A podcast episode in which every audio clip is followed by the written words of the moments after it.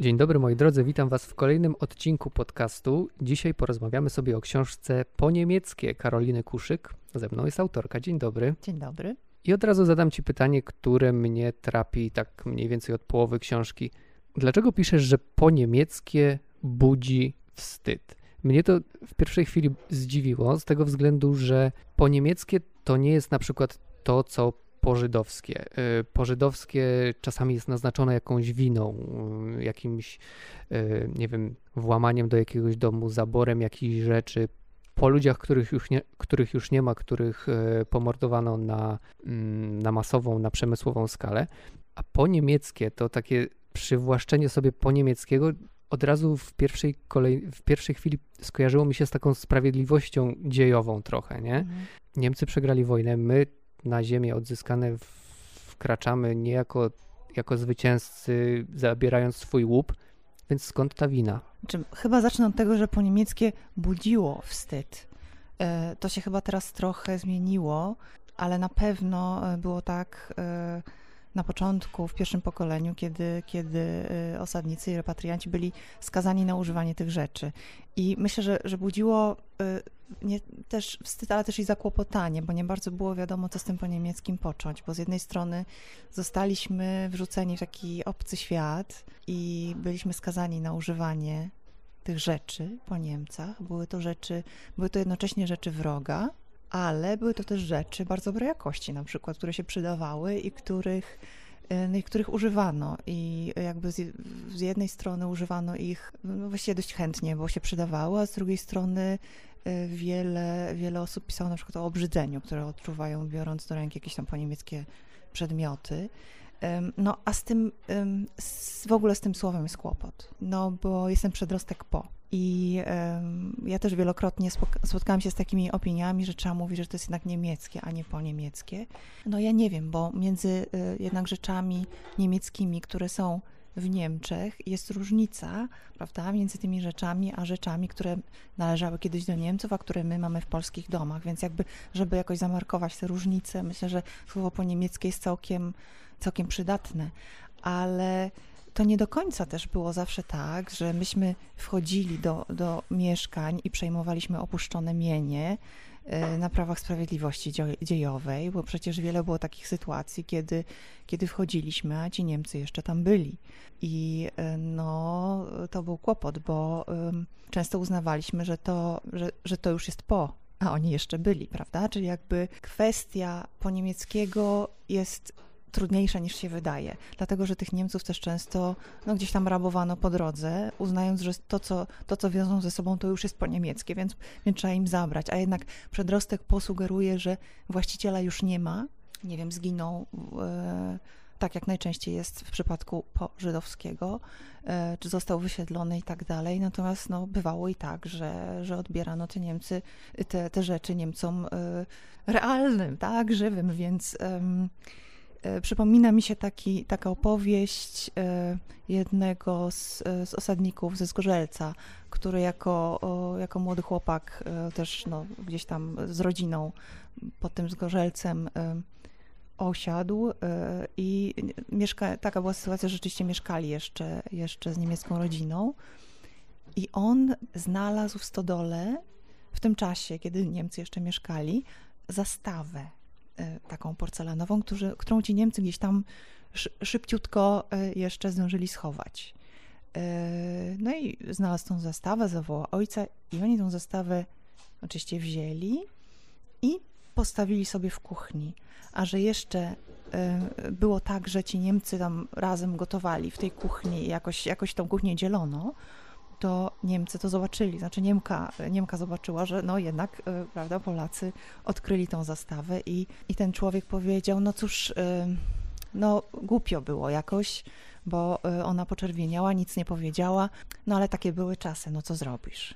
Więc nie jest to takie proste, jakby się z wierzchu wydawało. Jest taki fragment w twojej książce, gdzie dużo piszesz o języku, o tym, że ten przedrostek po zdejmował z nas trochę winę, albo był takim, no właśnie był tak, tak, takim e, znakiem, że już coś się stało, że już coś nam zostało przekazane. To chyba profesor Miodek ci tłumaczył, mhm. jak ten język, że to w bardzo naturalny sposób się ten język stworzył. Mhm.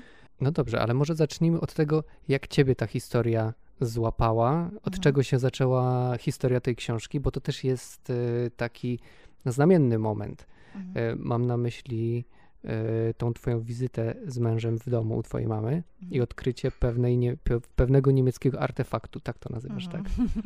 tak, no, artefaktu, przedmiotu, który, który w naszej rodzinie był e, od zawsze, przynajmniej tak pamiętam. No i faktycznie było tak, że mąż, mąż Niemiec, może bardziej wyczulony na te nazistowskie znaki, no odkrył, że na, na spodzie miski jest taki emblemat w kształcie swastyki, no i zdębiał. Y, a myśmy jakoś tak y, w rodzinie nigdy tej swastyki nie widzieli, a przynajmniej wydawało nam się, że jej nie widzimy, a może w którymś momencie zadecydowaliśmy, że jej, że jej nie chcemy widzieć. Trudno mi powiedzieć. W każdym razie on zwrócił na to uwagę i się bardzo zdziwił, że w polskim domu przez tyle lat się no, symbol hitleryzmu zachował, więc Y, no, że zna nas dobrze, więc, więc raczej nie podejrzewał nikogo o jakieś nazistowskie sympatie. Był zdziwiony, że, e, że myśmy tego nie wyrzucili, że myśmy tego jakoś nie, nie poddali egzorcyzmom, e, że to po prostu sobie jest i, i, i tego używamy w najlepsze. Co, co miał na myśli, y, mówiąc o egzorcyzmach? E, no właśnie, e, no, no nie wiem, jakieś skazanie tego przedmiotu na banicję, gdzieś oddanie go, może do muzeum jakiegoś, żeby świadczyło historii, czy, czy też w ogóle e, rytualne potłuczenie, e, nie wiem, na tarasie i nie mam pojęcia, ale, ale no po prostu był zdziwiony, że to jeszcze jest, że się zachowało, ostało i przez tyle lat nam służyło, bo, bo w niemieckich domach trudno sobie wyobrazić, żeby ktoś miał takie rzeczy, no chyba, że ktoś rzeczywiście jest, no albo jest jakimś nazistą, albo no rzeczywiście zbiera, zbiera tego typu rzeczy, ale to też wtedy y, powody takiego zbieractwa są, są dość mroczne, bym powiedziała. A co inni robili z rzeczami, które zostawili Niemcy albo znaleźli po, po Niemcach? No, z początku oczywiście byli skazani na ich używanie, bo nie mieli często nic, nic innego.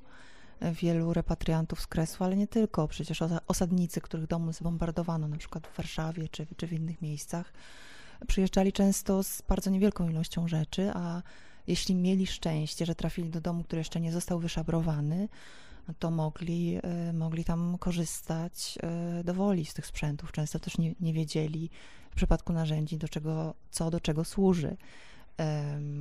Niektórzy nie znali na przykład weków, e, prawda? I to, to też było takie wyzwanie cywilizacyjne, z którym się musieli zmierzyć. To w ogóle było, było trudne, bo jakby z jednej strony te przedmioty były one były ładne, one były dobrze wykonane, świadczyło o pewnej wyższości cywilizacyjnej, no ale trudno było tę wyższość zaakceptować, bo to przecież był pokonany najeźdźca, prawda? I cały czas spróbowałam sobie wyobrazić, jak to jak to było, ten pierwszy moment zetknięcia się z tymi rzeczami. I myślę, że, że ci, ci pierwsi pionierzy, osadnicy, repatrianci, że oni musieli wykonać wielką pracę, żeby, żeby jakoś te przedmioty zintegrować. Zresztą nie wiem, na ile to się udało, bo, bo w pamiętnikach osadników tego pierwszego pokolenia przeważa jednak niesmak, obrzydzenie i no niektórzy się cieszą, że, że zastają maszyny gospodarskie, które, które funkcjonują, ale bardzo wielu y, nie może się pogodzić z tym, że, że przyszło im żyć wśród niemieckiego.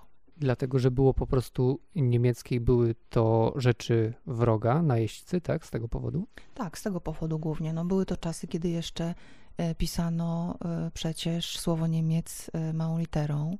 Poza tym trzeba też pamiętać o tym, że równolegle do akcji zasiedlania trwała też ta, czy też krótko potem, trwała taka odgórna akcja odniemczania inaczej zwana repolonizacją. Jeszcze inne, inne nazwy to były, było na przykład ścieranie niemieckiego po kostu, co mi się bardzo osobiście podoba. Bo oczywiście śmieję się, że mi się podoba, bo to jest, to jest dość absurdalne określenie. Z tym, że ta akcja dotyczyła takiej sfery publicznej, znaczy ulic, e, jakichś tam e, napisów, pomników i tak dalej, czyli tych znaków takich widomych w, na zewnątrz jakby. Natomiast E, raczej nie wchodziła gdzieś tam do mieszkań prywatnych, do restauracji wchodziła. Można, trzeba było na przykład usuwać jakieś oleodruki, o ile były tam napisy e, napisy niemieckie, czy, czy nawet gadżety reklamowe. Z, e, trzeba to sobie wyobrazić, jak to musiało wyglądać, czy co, gdzie trafiały te rzeczy, czy one, nawet czy one były niszczone. Trudno mi powiedzieć. Myślę, że one, że, że one gdzieś tam właśnie prywatnie trafiały do ludzi, ale usuwano je z restauracji, z urzędów. I to jest oczywiście zrozumiałe, no bo trudno, trudno nie wiem, urzędować pod portretem Hitlera na przykład, prawda? Więc to jest jasne, ale, ale dochodziło e, do takich e, też sytuacji, kiedy na przykład zabraniono w ogóle jakichkolwiek e, niemiec, grania niemieckich jakichś piosenek. Już nie mówię o Wagnerze, no bo Wagner to może być dyskusyjny, ale no były to takie czasy, kiedy, kiedy wszystko, co niemieckie, było złe i ja do tej pory pamiętam taką e, e, wizytę mojej mamy w Berlinie. Moja mama też się wychowała e, w Legnicy. I byłyśmy w galerii malarstwa starego i poszłyśmy sobie obejrzeć romantyków niemieckich, czyli Kaspar David Friedrich i, i tak dalej. I mama oglądała te obrazy i mówiła, wiesz, a sporo wie o malarstwie, i mówi, wiesz, um, właściwie nie pamiętam, z edukacji mojej takiej e, artystycznej, żeby, żebyśmy kiedykolwiek w szkole czy potem w liceum jakoś omawiali ten romantyzm niemiecki. Czyli romantyzm niemiecki, no przecież jakby nie patrzeć przednazistowski, też był B. No wszystko było właściwie y, złe. Pamiętam taką książkę Eugeniusza Pałkszty, Wrastanie, to taka powieść o osadnicza, właściwie, bardzo popularna za czasów PRL, uchodziła swego czasu za, za w ogóle klasykę literatury osadniczej. I e, Pałkszta, mm, właściwie e, wspominam o tym tylko dlatego, że Pałkszta napisał wstęp do baśni, takich baśni ziemi lubuskiej. I to były, e, to były takie spreparowane piastowskie baśnie, Y, w których wszystko co złe było niemieckie, a wszystko co dobre było polskie, łącznie z, z wiedźmami i strzegami i dobrymi słowiańskimi krasnalami. I Pałksza napisał w tym wstępie, a był to początek lat 70., y, bardzo sobie zapamiętałam to zdanie, bo, o, bo on pisze, wszystko, wszystko co złe, y, podłe i tak dalej jest niemieckie, a wszystko co dobre i piękne oddycha polskością. I on to pisał na początku lat 70., kiedy już wydawałoby się, te stosunki się tam trochę ociepliły, otwarto granice między NRD a PRL, już się zaczynał ten transfer, y, Niemcy zaglądali za miedzę, odwiedzali swoje stare kąty, a Pałkszta y, jakoś tak, no, wydawać by się mogło też autor, który rozumie tę całą ambiwalencję osadniczą, prawda? jednak wali tam z grubej rury, że jednak Niemcy to źli, a Polacy, Polacy dobrzy, dobrzy i, e, i koniec. Także to też e, trzeba, trzeba pamiętać o tym cały czas, że to, że to nie, nie tylko na początku, e, w, jakby w tej erze zasiedlania, ale też długo, długo później. To się tak ciągnęło, trwało. No i tak zaczęliśmy sobie wymazywać tych Niemców, y, wyrugowywać ich z tych ziem odzyskanych i w twojej książce jest taki fragment, już nie pamiętam kto to mówi, ale ktoś y, trafnie zauważa, że Polacy potrafią 700 lat nowej marchi opowiedzieć bez użycia słowa Niemiec. To aż mhm. do tego doszło, tak, że, mhm. że, że w takiej narracji o historii regionów bardzo niemieckich nie ma też Niemców. Nie mhm. było Teraz mhm. się to zmienia. Mhm. Tak, no e, rzeczywiście tak było. E, te 700 lat to jest oczywiście takie trochę symboliczne, dlatego że e, akurat Dolny Śląsk tak trochę zmieniał władców, prawda? Bo był i czeski, i polski, i austriacki, więc niemiecki był dość krótko, ale no tak, rzeczywiście jakoś nam się to udało i to jest zadziwiające, że, że, że ten mit piastowski tak został no tak się przyjął. Znaczy z jednej strony zadziwiające, ale e, myślę sobie, że, że i nie, bo, bo e, czegoś się trzeba było trzymać. I to też służyło zakorzenieniu i zadomowieniu i na pewno i na pewno osadnicy przyjęli ochoczo, szczególnie tacy, tacy osadnicy, którzy może nie, nie mieli aż jakiejś wyjątkowej świadomości historycznej i i to przyjmowali za dobrą monetę. A propos no, monety, rozmawiałam też z taką starszą panią w okolicach Słubic, która powiedziała, proszę pani, to jest wszystko piastowskie, dlatego że ja w ogrodzie wykopałam piastowską monetę. No i potem próbowałam um, chciałam zobaczyć bardzo tę piastowską monetę, ale powiedziała, że, że, że, że nie pokaże, więc jakby nie wiem na ile to, e, na ile to była taka opowieść, którą, e, którą ona uważała, że musi mi opowiedzieć, ale, ale ewidentnie była to osoba, która wierzyła w mit piastowski i, i myślę, że jeszcze są tacy ludzie, bo przecież to no nie wiem, to jest kilka pokoleń, jest kawał życia, prawda? Więc, więc na pewno e, to w ludziach pracowało i ja sama przecież dorastałam jeszcze w takich czasach, ja jestem rocznik 7-7, więc, więc pamiętam, że, e, że w ogóle jeszcze w Legnicy, tam Piastowie urzędowali, to już w ogóle wszystko było piastowskie, tylko że piastowskie e, było synonimem polskiego a nie, a nie, nie, nie było traktowane jako dynastia, tylko jako po prostu synonim, synonim polskiego znak że, e, że to jest nasze. A jednocześnie no, było pełno tych znaków. Ja co prawda mieszkam w bloku, więc, więc nie, nie jestem takim, takim dzieckiem z poniemieckiej kamienicy, ale moi dziadkowie mieszkali w kamienicy i to bardzo, bardzo fascynowało i kusiło. No i, i te znaki były wszędzie i one były jakoś tak... Po prostu były. Tak je ignorowano, takie jakoś obchodzono.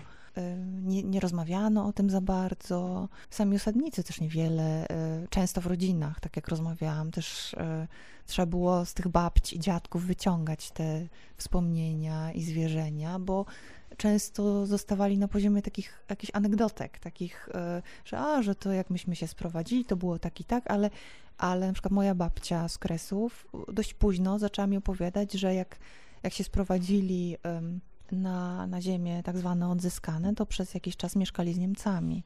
Ja tego bardzo długo nie wiedziałam i to, to było wielkie odkrycie. Także to, te, te historie tak gdzieś tam no, były wypierane, tak trochę wymiatane pod dywan. Nie pamiętano o nich, nie chciano pamiętać. Znowu... Chowano się za innymi problemami. Z powodu wstydu, czy jakiegoś takiego skomplikowania, niechęci do wyjaśniania zawiłości historii? Trudno mi powiedzieć, czy to był wstyd. Chyba my mieliśmy jednak um, mimo wszystko poczucie, że, że to się nam należy. I ja to bardzo dobrze rozumiem. A więc nie wiem, czy to, czy to był wstyd, że komuś coś zabraliśmy, nie sądzę, ale raczej taki, taki głód nowego początku, żeby, żeby już zostawić tą przeszłość ze sobą, że to jest, że to jest trudne, że. Że to jest trauma, że, że lepiej nie wracać. A co z różnorodnością? Bo ty też piszesz, że trudno jest nam żyć, Polakom, z różnorodnością. Nawet teraz, jak mamy, piszesz, mamy dwie Polski mhm. i, i, nawet z tymi dwiema Polskami jest nam trudno, nie wspominając już o Polsce właśnie różnorodnej, która ma korzenie, no może nie korzenie, która miesza tą niemieckość, mieszała zawsze żydowskość, ukraińskość, że nam z tym z tą wielokulturowością, wielowątkowością jest nie po drodze jakoś. Hmm. No właśnie, o różnorodności. Z różnorodnością jest tak, że, że chyba nie tyle trudno jest nam ją zaakceptować, ale y, często jakby w oficjalnej wykładni, czy obecnie w tej, w tej, w tej narracji takiej no, no oficjalnej, Y, jest takie parcie na polskość i, i ja nie jestem pewna, czy to nam dobrze robi, bo na przykład teraz, y, gdy ukazała się książka, już spotkałam się z takimi komentarzami, ich było niewiele, to od razu mówię, że ich było naprawdę niewiele, ale, ale były. No, po co w ogóle o tym pisać? że to jest, to, jest, to jest przeszłość, czy jakby znowu, tak, chowamy, wmiatamy pod dywan, że to, że to jest przeszłość i że to może zostać źle odebrane i właściwie to e, już właściwie nie ma tematu, bo, bo to jest przecież Polska. kolejny komentarz był taki, czy, czy naprawdę, czy napisałam tą książkę dlatego, że jestem wdzięczna Niemcom za drugą wojnę światową. Już wtedy padłam zupełnie, bo, bo, bo, no bo na co, co odpowiedzieć na taki komentarz. Ale no jest trochę tak jeszcze, że jak zaczynamy y, rozmawiać o Niemcach, to gdzieś tam zaraz się pojawia hitlerowiec wy, wyimaginowany i gdzieś tam nas zawęgła ostrzeliwuje, ale ja myślę, że warto mówić właśnie o, o, o poniemieckości, o posowieckości, bo przecież tego też jest pełno w, u nas, e, o tym, że, że nawet te, te relacje polsko-niemieckie, to nie są tylko relacje polsko-niemieckie, bo właśnie przecież, nie wiem, akcja Wisła to byli też przecież przesiedleni Ukraińcy, Łemkowie, Bojkowie, E, I gdy mówimy o relacjach polsko-niemieckich, to to gdzieś tam w ogóle zupełnie gdzieś e, tracimy to z oczu, prawda? Tak samo jak tracimy z oczu pożydowskie. Więc, więc fajnie by było, gdybyśmy potrafili żyć z, e, z ambiwalencją też i z tym, że, no, że nie ma łatwych odpowiedzi. I myślę, że jeśli będziemy opowiadać sobie po niemieckim, to, to nie staniemy się przez to mniej polscy, czy nam polskość nie jest jakimś takim naczyniem, z którego coś może ubywać, czy nam się jakoś ulatniać, e, no, bo, bo to by znaczyło, że no krucho jest z nami, prawda? A, a taka polskość, nie wiem, otwarta, pewna siebie i próbująca samą siebie zrozumieć, myślę, że powinno być w niej też miejsce na, na tego typu refleksje, na to, co, co zrobiliśmy z rzeczami po Żydach, po Niemcach i tak dalej. No, ale tu masz rację, że my w ogóle mamy problem z pamięcią. Ja na przykład napisałem kilka tekstów, właśnie można powiedzieć o pożydowskim, i tam też się przewija ten motyw spychania pamięci gdzieś bardzo, bardzo daleko na jakieś marginesy. Też mam takie doświadczenie mm, podobne do Twojego, że kiedy dziadkowie opowiadali o przedwojennej Polsce, nigdy się tam nie pojawiali Żydzi. Dopiero wtedy, kiedy ja zaczynałem o, o nich pytać, to oni się zaczęli pojawiać i to były świetne historie. Mhm. I, I to były takie hi historie takiej symbiozy. Na przykład mój kilkuletni dziadek y, umówił się z sąsiadem Żydem na to, że dziadek w szabas będzie wyprowadzał Żydowi krowę na, na pastwisko, na łąkę, a Żyd będzie przychodził w niedzielę i mm wyprowadzał mojemu dziadkowi. No to jest świetna, mm świetnie pokazana historia, bardzo taka symboliczna mm i, i, i ciepła i, i mhm. pokazująca nawet w trochę taki romantyczny sposób y, tą przedwojenną Polskę. Tak, tak, bo tu jest i kooperacja, i szanowanie cudzego święta, e, prawda? Ale tego nie ma właśnie w pamięci, kiedy ja pytam, a jak było dawniej? Tak. Ty też sporo piszesz, piszesz o cmentarzach. Mhm, tak. Jak, e, jak właśnie dzisiaj mają się cmentarze pożydowskie, e, boże, po niemieckie? niemieckie. No to właściwie często jest jedno i to samo, prawda? Ja w Legnicy miałam taką drogę do, do szkoły, do podstawówki. E, szłam, najpierw miałam cmentarz komunalny, który to jest no, były cmentarz niemiecki, a potem szłam wzdłuż cmentarza żydowskiego, który Zresztą całkiem nieźle jest zachowany i teraz e, no już Legnica troszczy się o ten cmentarz na szczęście. Mm, piękny zresztą.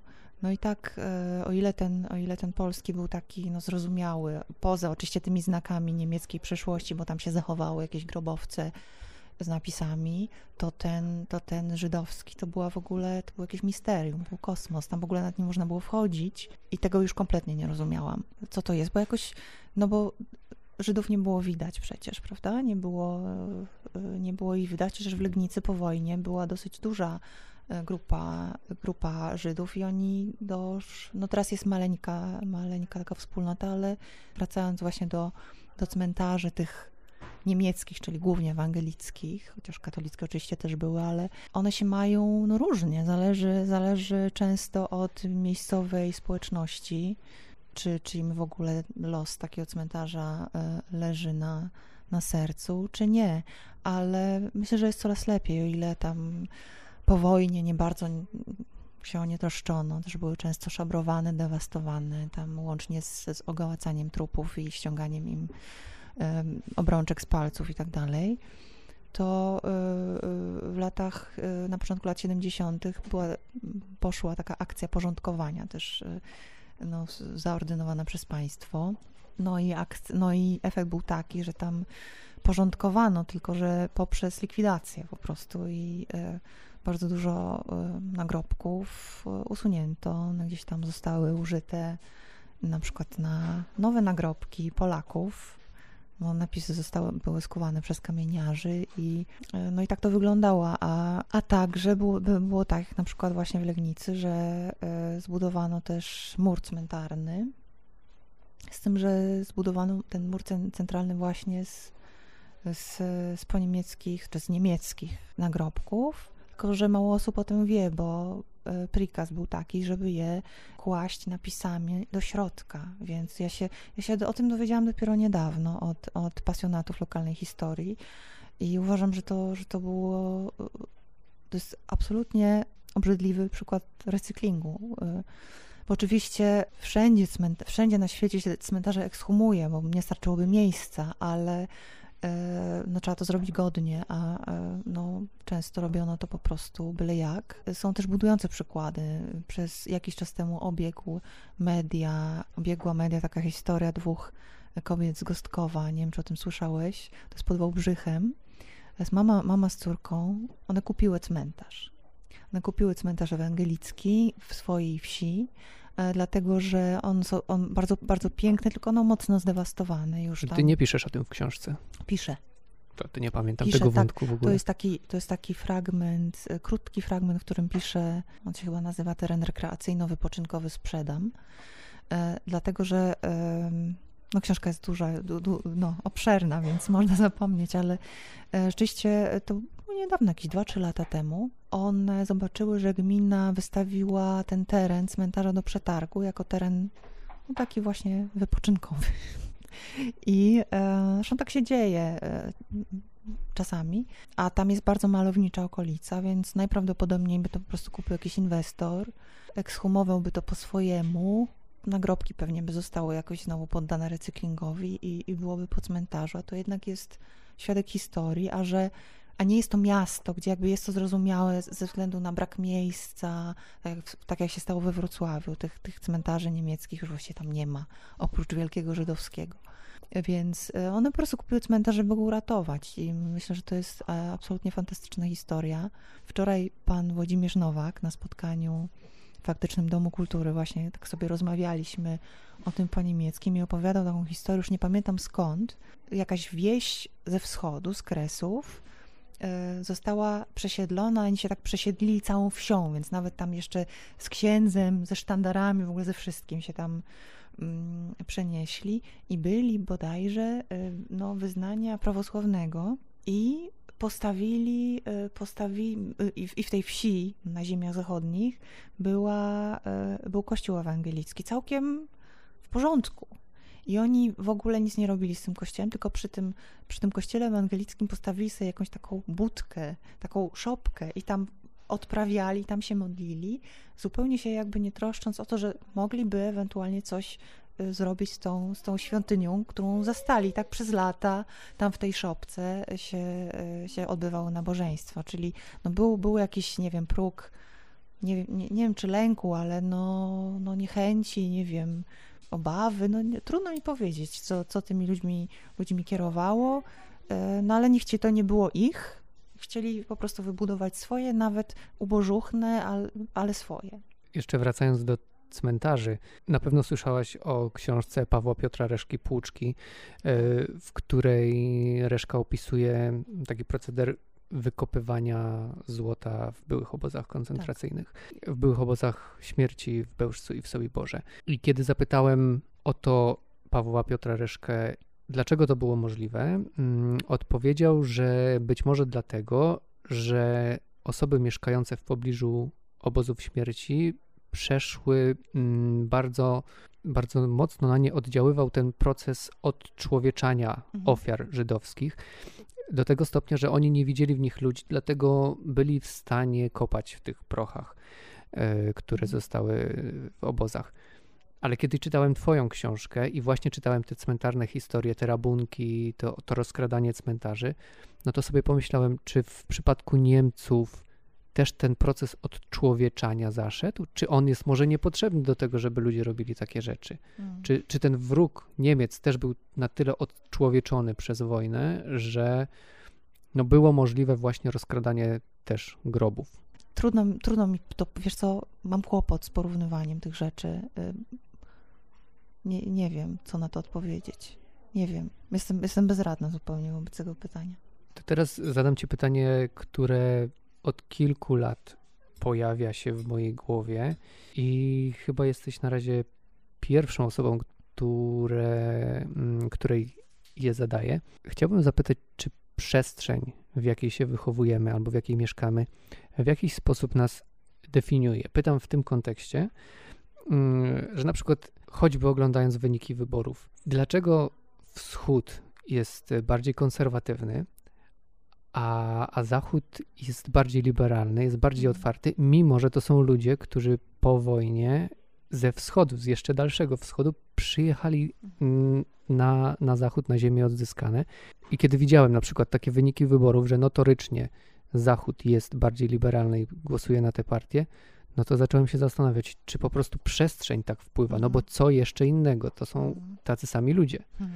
Tak, ale myślę, że trzeba pamiętać o tym, że, że akurat na zachodzie jest y, mieszanka większa. I ym, po wojnie przecież przyjechali tam ludzie z różnych stron. Byli repatrianci, centralniacy i ludzie, którzy gdzieś tam z zagranicy po wojnie y, też ściągali. I myślę, że, że to jakby dobrze Zachodowi zrobiło, znaczy Zachodowi Polski, w tym sensie, że trochę się nauczono może większej tolerancji, y, czy, czy tego, żeby drugiego zostawić w spokoju, nie narzucać mu swojego zdania. Myślę, że to może być takim, takim czynnikiem, który decyduje o tym, że w, no, w wyborach, wyborach głosujemy tak, a nie inaczej, chociaż no, w tej chwili akurat Dolny Śląsk, raczej, no nie wiem, zresztą y, nie, nie chcę wchodzić, em, nie chcę w to wchodzić, ale em, pamiętam takie zdanie e, profesora Traby, historyka, e, założyciela wspólnoty, wspólnoty kulturowej Borussia, który, który pisał, że na ziemiach, że nie było tak, że na ziemiach tak zwanych odzyskanych Polak spotkał Niemca, czy też spotkał to, co Niemcy zostawili, ale trzeba pamiętać o tym, że po- Polak spotykał Polaka, ale kompletnie innego. To były, to były często naprawdę y, spotkania zupełnie z kosmosu. Raz, że gwara inna, y, inne przyzwyczajenia, inna y, sztuka kulinarna, prawda?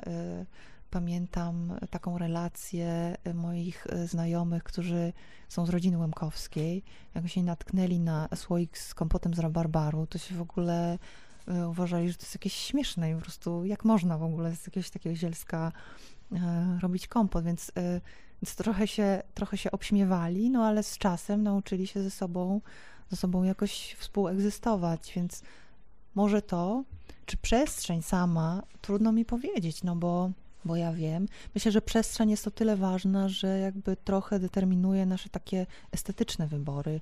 To, w jakiej przestrzeni się wychowujemy, determinuje to, gdzie się potem dobrze czujemy, bo to, to mi na przykład zrobiło po niemieckie. Znaczy ja się wychowywałam wśród tych, tych bruków, tych kamienic i, i jak pojechałam e, no, na Mazowsze, miałam tam kilkanaście lat, no to robiłam wielkie oczy, ale też s- słuchałam relacji ludzi, którzy opowiadają, wiesz, ja tam jeździłem e, do babci na ziemi odzyskanej, to było w ogóle tam kosmos kompletny, bo to wyglądało jak albo mówią, że wyglądało jak zaraz po wojnie, bo tam no, było, było, było sporo zniszczeń też, albo że w ogóle to był, to był dla nich jakiś kompletnie inny świat, w którym się no, różnie czuli, ale, ale taki, było to coś zupełnie innego, więc coś, nie, nie chcę powiedzieć szok cywilizacyjny, bo to za dużo, ale, ale taka konstatacja, że to też jest Polska. I ja tak właśnie miałam, y, no, po, po raz pierwszy, gdy pojechałam na, na Mazowsze. No i potem też takie próby zakorzenienia się w Warszawie, które się kompletnie nie powiodły. I teraz to sobie tłumaczę tym, że właśnie ja tęskniłam do, tych, do tej przestrzeni, którą znałam i którą lubiłam. I to nie jest przypadek, że teraz mieszkam w Berlinie. I sądzę, że gdybym nie, nie mieszkała w Berlinie, to bym mieszkała na przykład we Wrocławiu, albo w Jeleniej Górze, albo w Ząbkowicach Śląskich, prawda? Więc w takich miejscach, które one są rzeczywiście niemieckie z gruntu, jeśli się przyjrzeć architekturze tej starszej, ale, no ale to są miejsca, w których się wychowałam, jakby nie znałam innych. Dobrze, bardzo dziękuję Ci za rozmowę. Dziękuję bardzo.